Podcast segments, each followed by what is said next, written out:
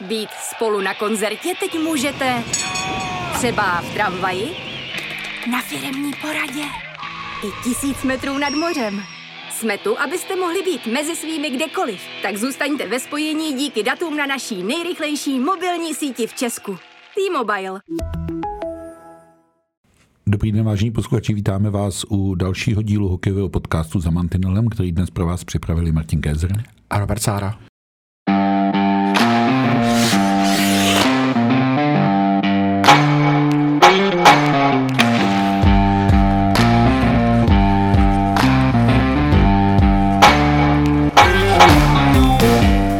Protože máme reprezentační týden, tak začneme reprezentací a nejdřív tou mladší, která se vydala už do Halifaxu, eh, do Kanady na světový šampionát. Ty jsi byl v pondělí na vlastně nominační a předletové tiskovce. Je to zvláštní věc, řekl bych, že nikdy v historii tolik hráčů, kteří se zúčastnili minulého šampionátu ve výběru nebylo. Bude to výhoda pro ten český tým, nebo jak to vidíš? Já na to asi odpovím eh, slovy Radima Rulíka, eh, který na to odpověděl trošku jako chytrá horákyně. Eh, může to být výhoda i nevýhoda. A on to později dovysvětlil tím, že výhoda to může být pakliže si ten tým, ty hráči vezmou za to, že chtějí být lepší, než byli. Protože v létě skončili na čtvrtém místě, bralo se to jako úspěch. Zvlášť zvládli to klíčové čtvrtfinále proti Spojeným státům. A takže pakliže se budou chtít zlepšit, zapracovat na sobě, tak eh, to je ta výhoda. Co ale může být nevýhodou, pak, eh, tak je to, kdyby se ten tým mentálně uspokojil. Kdyby si řekl, jo, my víme, že na ně máme, že dokážeme hrát s elitou, eh, tak v tu chvíli je to cesta do pekel. On to konec konců Radim Rulík dával i na velmi dobrém příkladu. Zmiňoval Slováky v roce 1999, kteří skončili tehdy na, na třetím místě a v roce 2000 tam měli s obdobným kádrem mm-hmm. a čekalo se od nich velké věci, no a oni hráli o záchranu, Zatímco výběr uh, Jaroslava Holíka a Radima Rulíka, který tam tehdy jel zachránit se, Karel Gut památně říkal, kluci hlavně nespadněte, protože ta generace ročník po vás je silný. ano.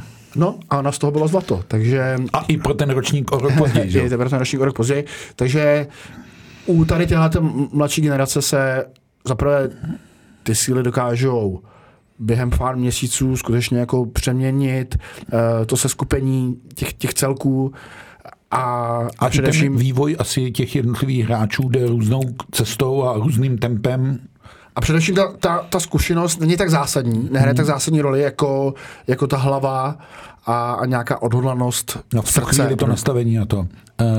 Uh, máme asi dva klíčové hráče v té dvacítce, to jsou obránce Jiříček a útočník Kulich. Uh, asi bychom si mohli říct, jak to vypadá z jejich účastí, byť oba v nominaci figurují, tak ještě není úplně zcela jisté, že na mistrovství hrát budou. Ano, není to jisté, nicméně eh, všichni byli pozitivní, zdá se, že tam eh, panuje poměrně dobrá uh, komunikace mezi tým NHL, kterým jako kmenově patří, byť oba dva hrají na, za farmu v AHL. Hmm. A Jiří Kulik, ten by se měl dokonce připojit už teď o víkendu k tomu týmu, protože on absolvuje, tým absolvuje zhruba osmi denní soustředění v Bridgewater, což je hodinu cesty od eh, Halifaxu. U u Davida Jiříčka je situace poněkud nejasná, říká se, že se bude upřesňovat až po tom příletu eh, do zámoří. Nicméně i tady je nějakým způsobem eh, předběžně domluveno, že, že by měl být uvolněn na, na mistrovství světa juniorů. Jediné, co by to mohlo zadrhnout, je pokud by ho nutně potřebovali povolat do toho A týmu. To znamená, že by tam nastala nějaká že by obrovská marocká... měli problém s obraně. Přesně tak. A nicméně nemůžeme, myslím si, že to není ani, ale že jakoby upřímně David Jiříček není teďka momentálně ani nějakou první volbou, koho brát z toho farmářského týmu nahoru, e, takže vzhledem k českému týmu nebo z pohledu českého týmu e, bych byl pozitivní, že, že tam oba budou. Jak se mluví o golmanech, protože jsme v situaci, že máme vlastně golmanskou trojci velmi zvláštní, kdy Tomáš Suchánek má odchytáno něco z minulého mistrovství. Oliver Šatný je považován za velký talent, který ale býval v národním týmu nebo v těch juniorských týmech trochu opomíjen.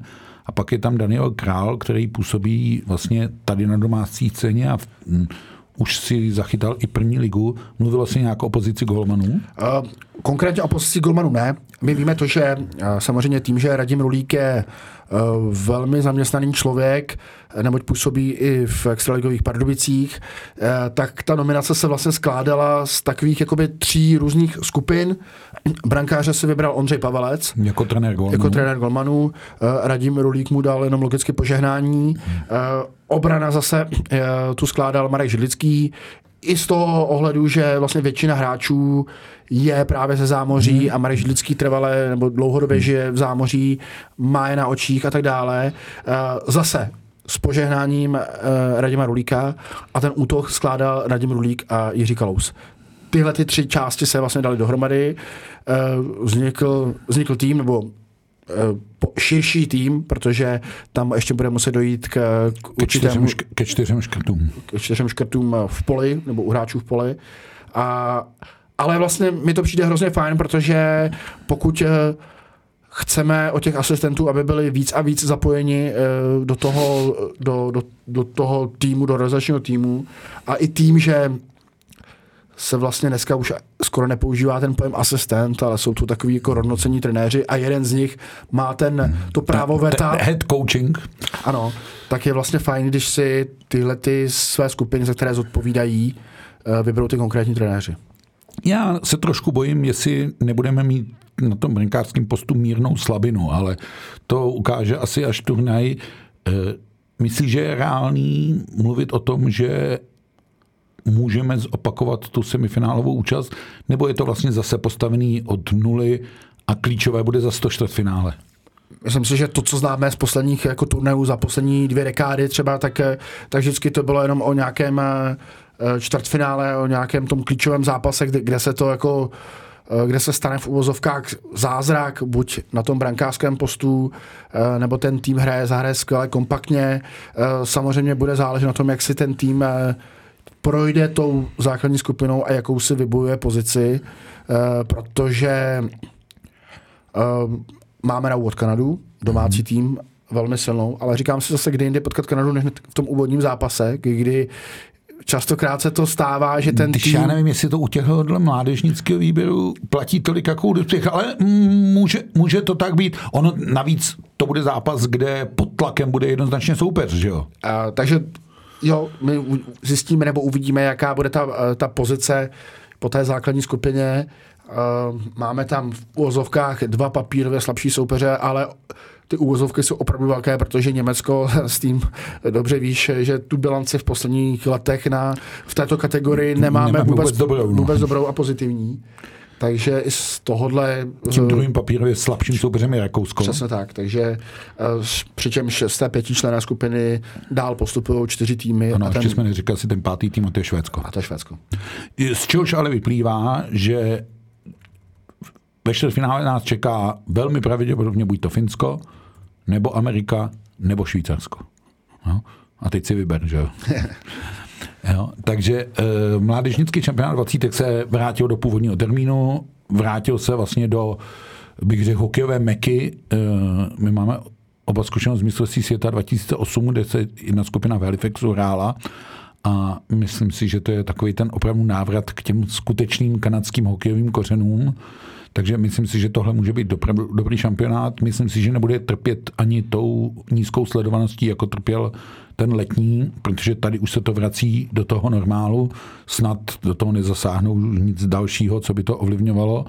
Samozřejmě, že to je šampionát bez Ruska a Běloruska, eh, což nějakým způsobem tu hokejovou kvalitu poznamenává, ale zase ta realita eh, světová je taková, že jinak to ani asi dost dobře hrát nejde. Jako.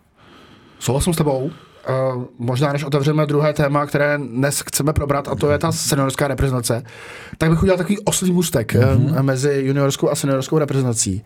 A my jsme se tady v minulém podcastu velmi dopodrobná věnovali kauze Dominik Lakatoš a jeho nenominování uh, do, do reprezentace.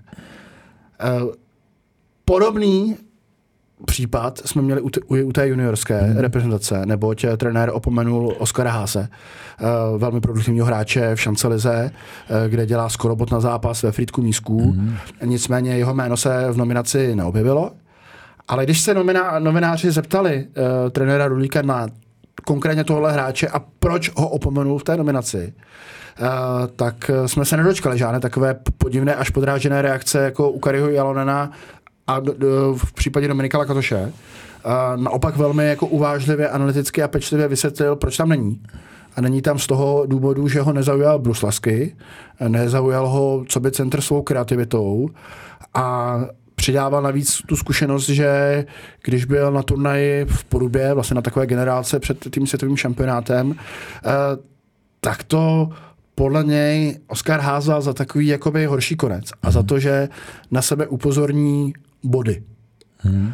A, a to vlastně není ten projev, který by Rulík od mužstva chtěl, že? Ano, Nebo přesně tak. A nepřihrával, nenabízel se spoluhráčům tolik, jak, jak by si představoval a proto opomenul. A řekl to velmi jasně, velmi čistě. Samozřejmě, po turnaji můžeme spekulovat, jestli tam chyběl takovýhle bodový hráč, nebo ne.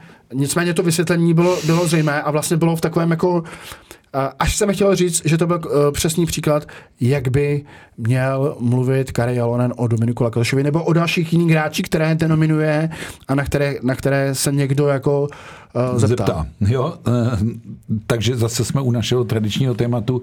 Ona ta komunikace může být dvojí, dobrá nebo špatná.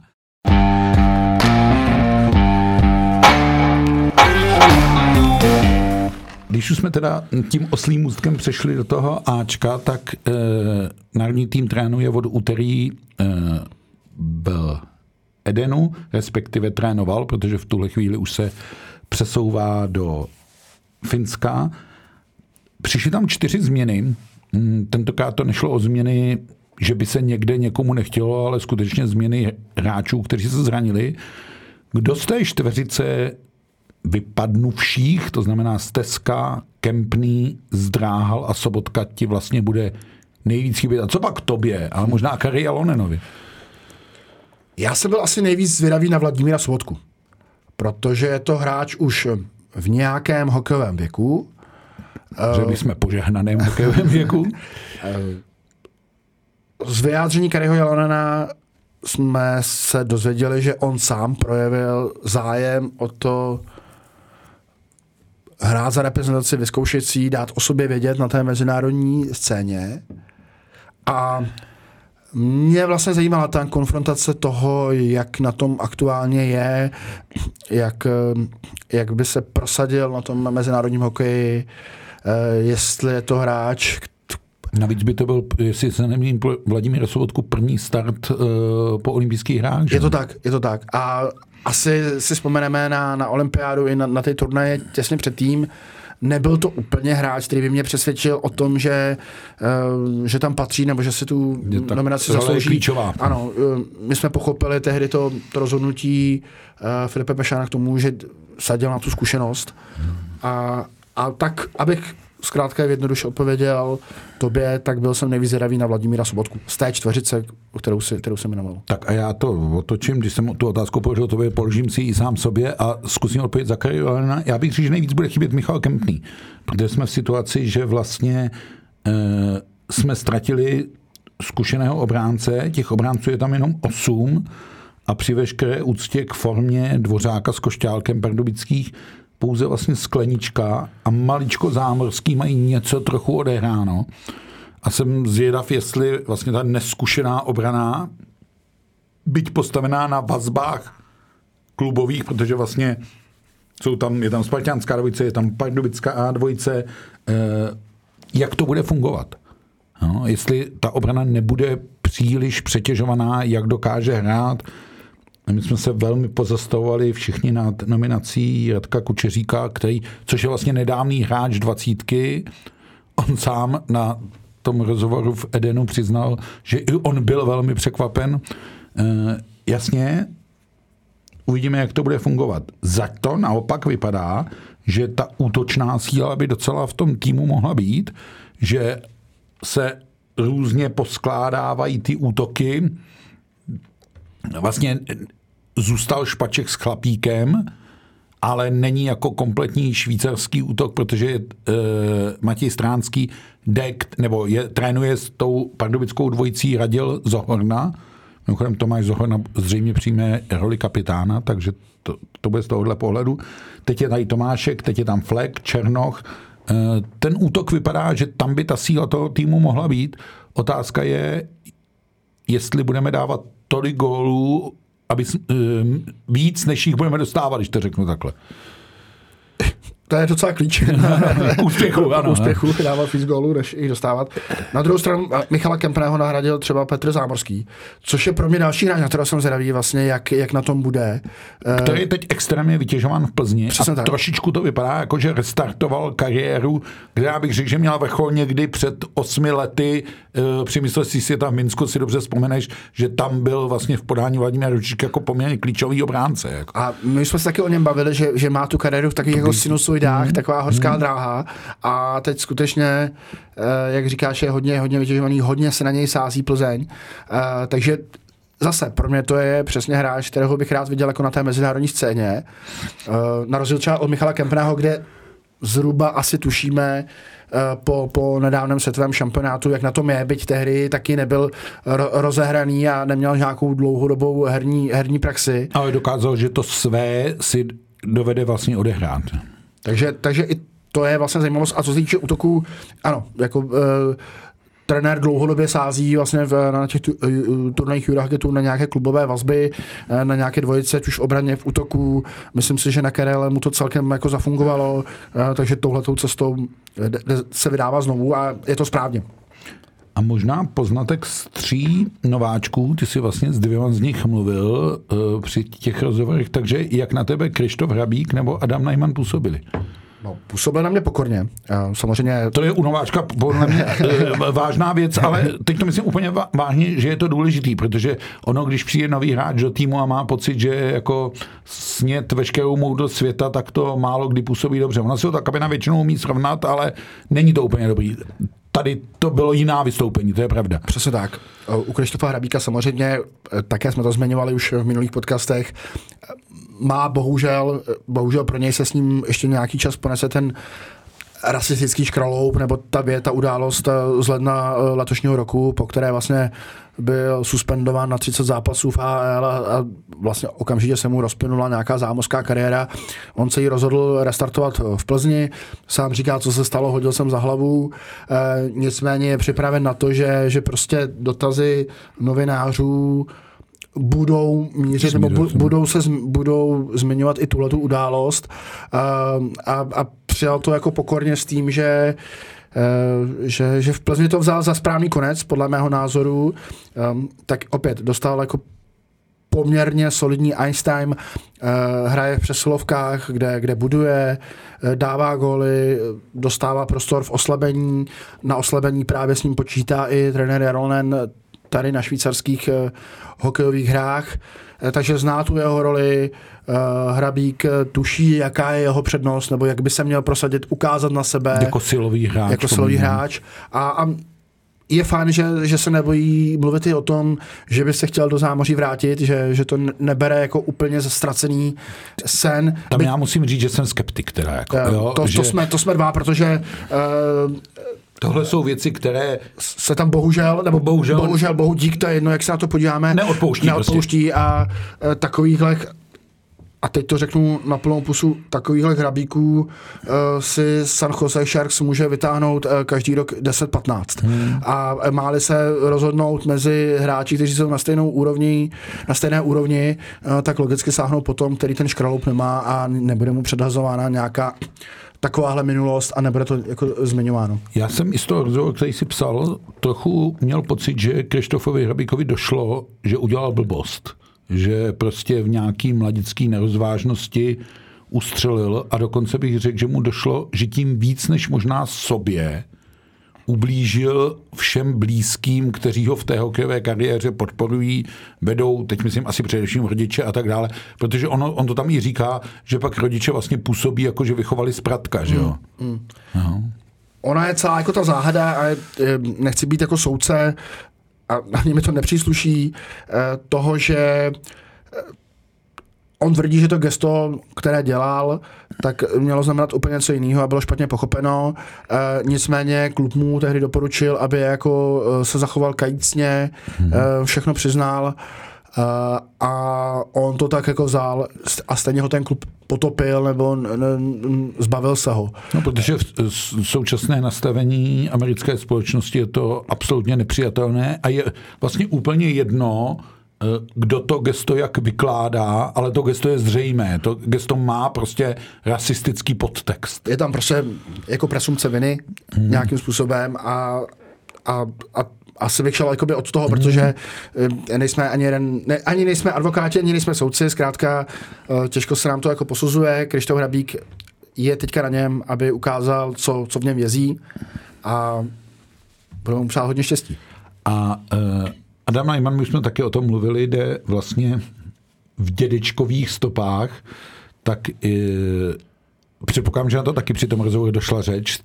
Došla, uh, on říkal, že si myslí, že by byl děda nesmírně pišný. Eh, na něj i na bratra Ondřeje, který už má eh, šest jako reprezentačních startů za sebou. Eh, Adam říká, že jeho obrovským snem, aby si s bráchou Ondřejem, jinak hráčem extraligové Mladé Boleslavy. Zatímco Adam působí v Liberci. Společně zahráli, že pod že, strejdou, ještě nutno říct, ať to celý zamotáme, ano, že ano, Patrika Augusta že, je jako streets.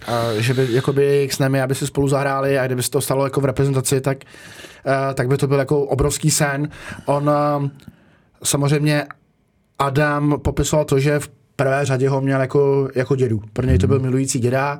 E, nicméně, když Adam vyrůstal, tak už eh, Josef Augusta už nebyl u reprezentace, už eh, neměl žádné jako hokejové, uh, hokejovou práci, už to bylo i vlastně po té době s, se Slanem Bratislava a tak, dále, a tak dále. To, to vlastně nestih. Tak, takhle mladý a takhle my už hodně pamatujeme, vidíš ano, to? my už hodně pamatujeme a proto měl čas chodit na nejhalský zimák a vidět všechny jeho zápasy mm. a k tomu bydleli vlastně ve stejném době, takže mladý Adam vždycky se běhl za dědou dolů do, do přízemí a tam mu děda vykládal, co by měl zlepšit a podobně.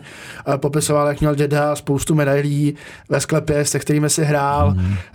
Takže ho to motivovalo k tomu, a, aby se, aby se stal hokejistou a vlastně ta cesta je, cesta je hrozně hezká, eh, byť se toho jejich dědeček už nedožil, toho, že, že by viděl Ondře a Adama eh, v reprezentaci, tak na něj často myslí eh, Adam. A svým způsobem přiznával, že do té role toho, toho rádce, toho mentora se svým způsobem převtělil vlastně Street Patrick, protože na zimáku je ten vztah mezi nimi uh, hráč-trenér, ale říká, že má vždycky dveře otevřené k tomu, aby si k němu mohl přijít pro radu, uh, pro hokejovou radu k, k Patrikovi a velmi často tak dělá. Hmm.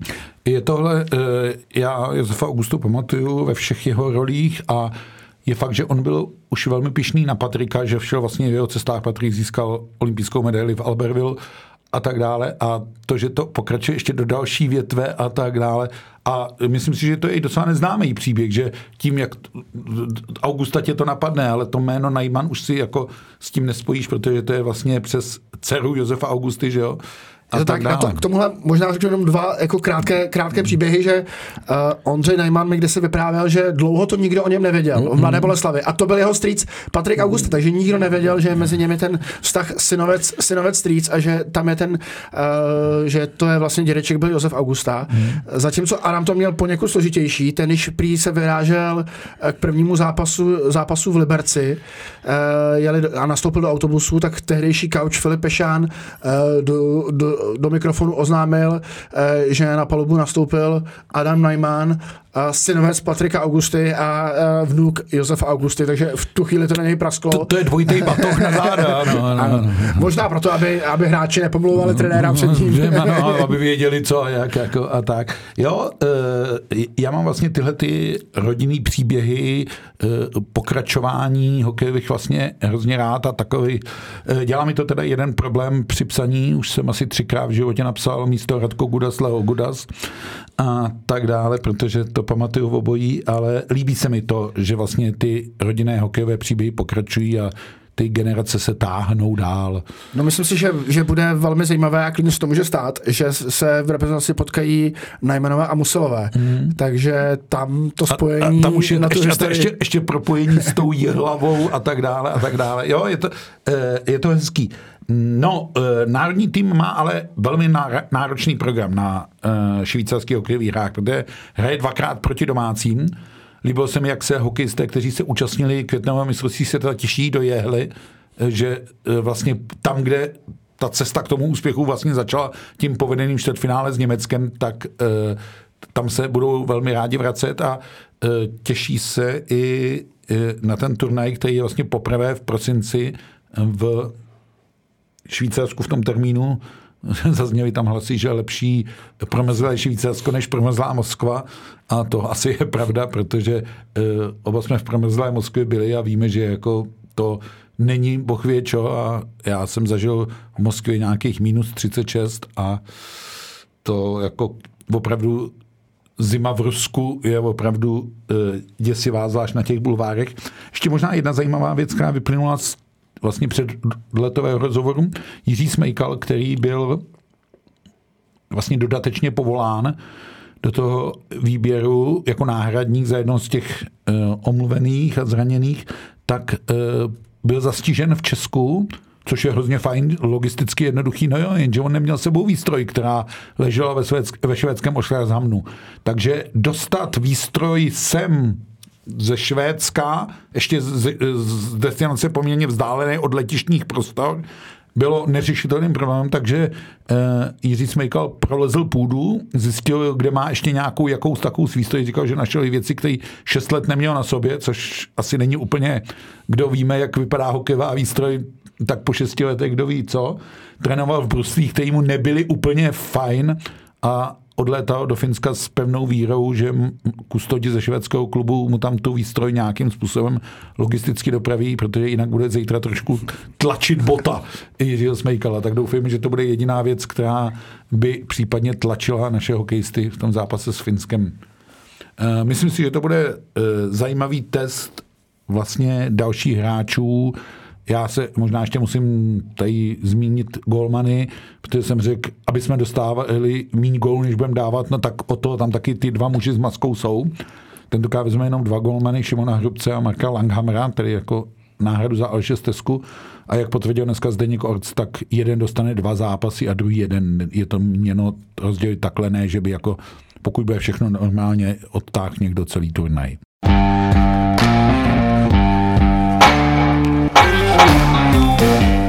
No a máme třetí téma, které jsme původně mít vůbec neměli, nechtěli, ne, nechtěli, nepředpokládali. A já musím říct, že jsem se v neděli v půl čtvrtý podíval na předběžné sestavy nebo e, vyplněný zápis zápasu Liberec Kladno a uviděl jsem tam číslo 68, tak první moje myšlenka byla, pro boha, máme ten zápas redakčně pokrytý, jako. Měli jsme. Měli jsme, byl tam Hinek Preisler, takže jsem si říkal, jo, tak dobrý, nemusíš nikam startovat, nemusíš nikam vyjíždět rychle, jako. E, ono jsme to možná maličko mohli předpokládat, protože Kladno předtím odkládalo zápas kvůli jako vyroze e, řady hráčů a Jeremy Rager to byl ten hlavní důvod, proč vlastně neplánovaně naskočil. Leč naskočil, no a ten dojem, No tak bodový dojem je jasný. Připsal si dvě asistence při porážce 3-7. Jako takže... nejstarší bodující hráč v historii Extraligy. A to už asi bude vždycky. Teďka už jako to, co to, kdekoliv, co ještě udělá, kdykoliv se navrátí. Takový zápis do statistik. Tak on, jenom, on jenom vytváří vlastně rekordy. Ne, on nebude nejstarší, protože my jsme tady myslím, taky jednou v podcastu zmiňovali příklad uh, Evžena Musila, uh, který naskočil v Pardubicích na jedno střídání. Mně se to ten, to tenkrát přišlo trošku jako jak bych to řekl, fraška. Jasně, ale tak jako asi v rekordech to takhle bude, bude. Že, ta, že, tam byl. Nicméně asi všichni vnímáme, že to jakoby, eh, to skutečný, jako ten skutečný rekord vlastně vytváří ten Jaromír Jágr tím, ano, že tam... protože to je skutečně aktivní hráč s plným zapojením. A, a pokud bychom jako chtěli překonávat rekordy, tak uh, možná najdeme nějakého, nějakého 80 který, který nám tam jako Přesně tak, takže to, jako, to, to berme to tak jako, že uh, Jaromír Jágr, Jaromír Jágr a On samozřejmě se bál jakési kontumace, protože Liberec už si ten zápas nechtěl odkládat, on to má jako i logický, není to nic nesportovního, ale Liberec si odložil zápas s Hradcem Králové kvůli jejich účasti v Lize mistrů Hradce Králové. A ale se ty volné termíny pak v tom nabitém kalendáři hledají velmi těžko. A jako můžete být jako frajer, ale zase nehrát celý hmm. víkend, do toho byste nehrál, do toho se na, vlastně nakupila ta uh, reprezentační pauza, takže by ten tým nehrál 14 dní, uh, takže jako jakási bohornost tadyhle musí stranou a ten zápas logicky se, se měl odehrát, nebo musel odehrát. Uh, proto Jaromír Jágr uspíšil ten svůj návrat, on, ten návrat byl nějakým způsobem očekávaný a zřejmě nevyhnutelný v situaci, ve které Kladno je. A možná přišel o týden, o dva, mm-hmm. o tři dřív, ale přišel. Mm-hmm. A buďme rádi za něj. Já tvrdím, buďme rádi za něj a myslím, že to je o, o, znovu oživení pro celou ligu. Uh, myslím si, jak vždycky Jaromír Jágr říká, já tam nechci být trapný jenom do počtu a myslím si, že tam trapný a do počtu nebyl. Po osmiměsíční herní pauze rozhodně ne. E, mě můj dědeček vyprávěl, já jsem viděl hrát Malečka a Zábrodského, a já jsem jednou přesvědčen, že svým vnoučatům budu vyprávět, já jsem viděl hrát Jágra. Akorát tam se může stát, že ho uvidí hrát i ty vnoučata. Já jsem chtěl říct... Což, což mě se s tím závodským a malečkem nepovedlo. Jako, jo. Jarmíra Jágrovi bychom mohli věnovat tři speciální podcasty a pořád by bylo o čem mluvit. Já jsem vlastně i za něj rád, že ukázal, eh, že prostě tu hokejovost, a teď záměrně říkám hokejovost, protože to je asi ta nepřenositelná věc, má prostě v duši, v sobě a e, funguje to. Byť si myslím, že se Kladno dostává do velkých, ale skutečně velkých problémů, protože jak jsme pořád mluvili o tom, že se to tam dole netrhá, no tak už se to začíná trhat. Jo? A těch pět bodů, které ztrácí na předposlední motor, teď ztratili navíc kvůli zlomené noze Klepiše, myslím si, že Kladno čekají fakt těžký chvíle. Je to tak a po, vlastně po eh, reprezentační pauze tam ty zápasy budou jako nasekaný velmi za, jako za sebou. Eh, všichni víme, že vlastně tady ten vánoční termín je je požehnáním pro, uh, pro náštěvnost a tak dále, že všechny ty uh, tý, týmy chtějí hrát, takže uh, tam je spousta zápasů, spousta bodů ve hře. Uh, věděli jsme Budějovice, že se dokážou jako vyhecovat, porazili uh, porazili Brno. Možná bychom mohli zmínit, že to bylo zároveň eh, poslední představení uh, pro trenéra Pešouta, který byl následně uh, odvolán a, a jmenován Patrik Martinec. A, ano, to k tomu přidám taky historku, které si vlastně byl, když včera Libor Zábranský procházel kolem novinářů, tak se ptal, jak se máme.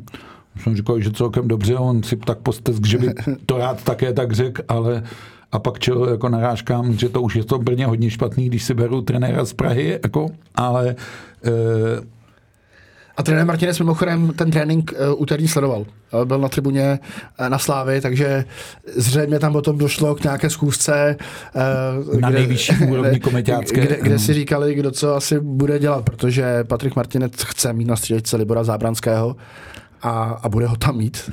Mezi náma uh, ono se ukazuje, že to prokletí, a teď to říkám ve velkých úvozovkách prokletí, ale to li, prokletí střídačky Liborem Zábranským je v Brně asi jako neudržitelné, protože odnesl to Petr Fiala, odnesl to Martin Pešout, odnesl to uh, vlastně Jiří Kalous, jako?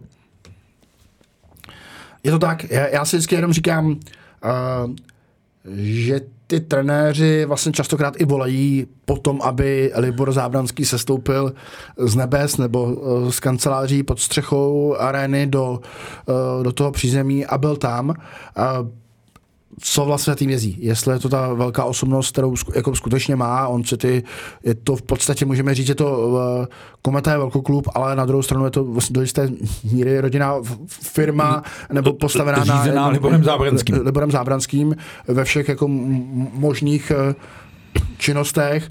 A k tomu bez zespory on je jako vynikající takový odborník, ať už po té manažerské stránce nebo po té trenérské, takže um, je to muž na, na, na, svém, na svém místě.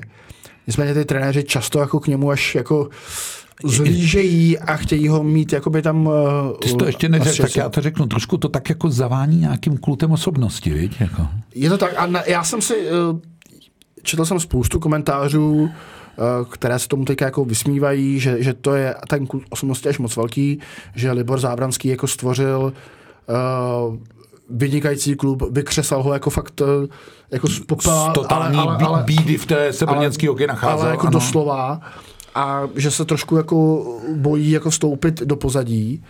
Nicméně na druhou stranu uh, má pořád celé slovo a pokud, uh, pokud jako ty hráči by měli donášet nebo stěžovat si nebo nějak nepřijmout ten systém toho aktuálního trenéra a, a jdou jakoby tam uh, po chodbách a za nejvyšším a tam lecos utrousí a tak, tak si myslím, že je mnohem lepší mít toho trenéra vlastně toho člověka u sebe na střídačce ať se to jako vyjasní tadyhle v kabině, ať, ať, ať si nikdo nestěžuje někde nahoře mm.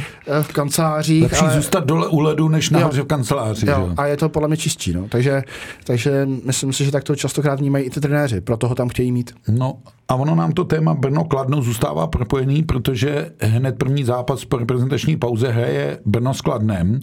Takže bude Libor Zábranský na stříječce jasný, že tam bude Patrik Martinec je taky jasný, bude Jaromír Rága na ledě, se ptám. To se ptáš ty mě? No. Já ti můžu já dát číslo. mám zeptat někam, ano. Já, jo, to jsem, jo, já ti dám číslo na Jaromíra Jágra. A kdo ví, jestli to ví i on.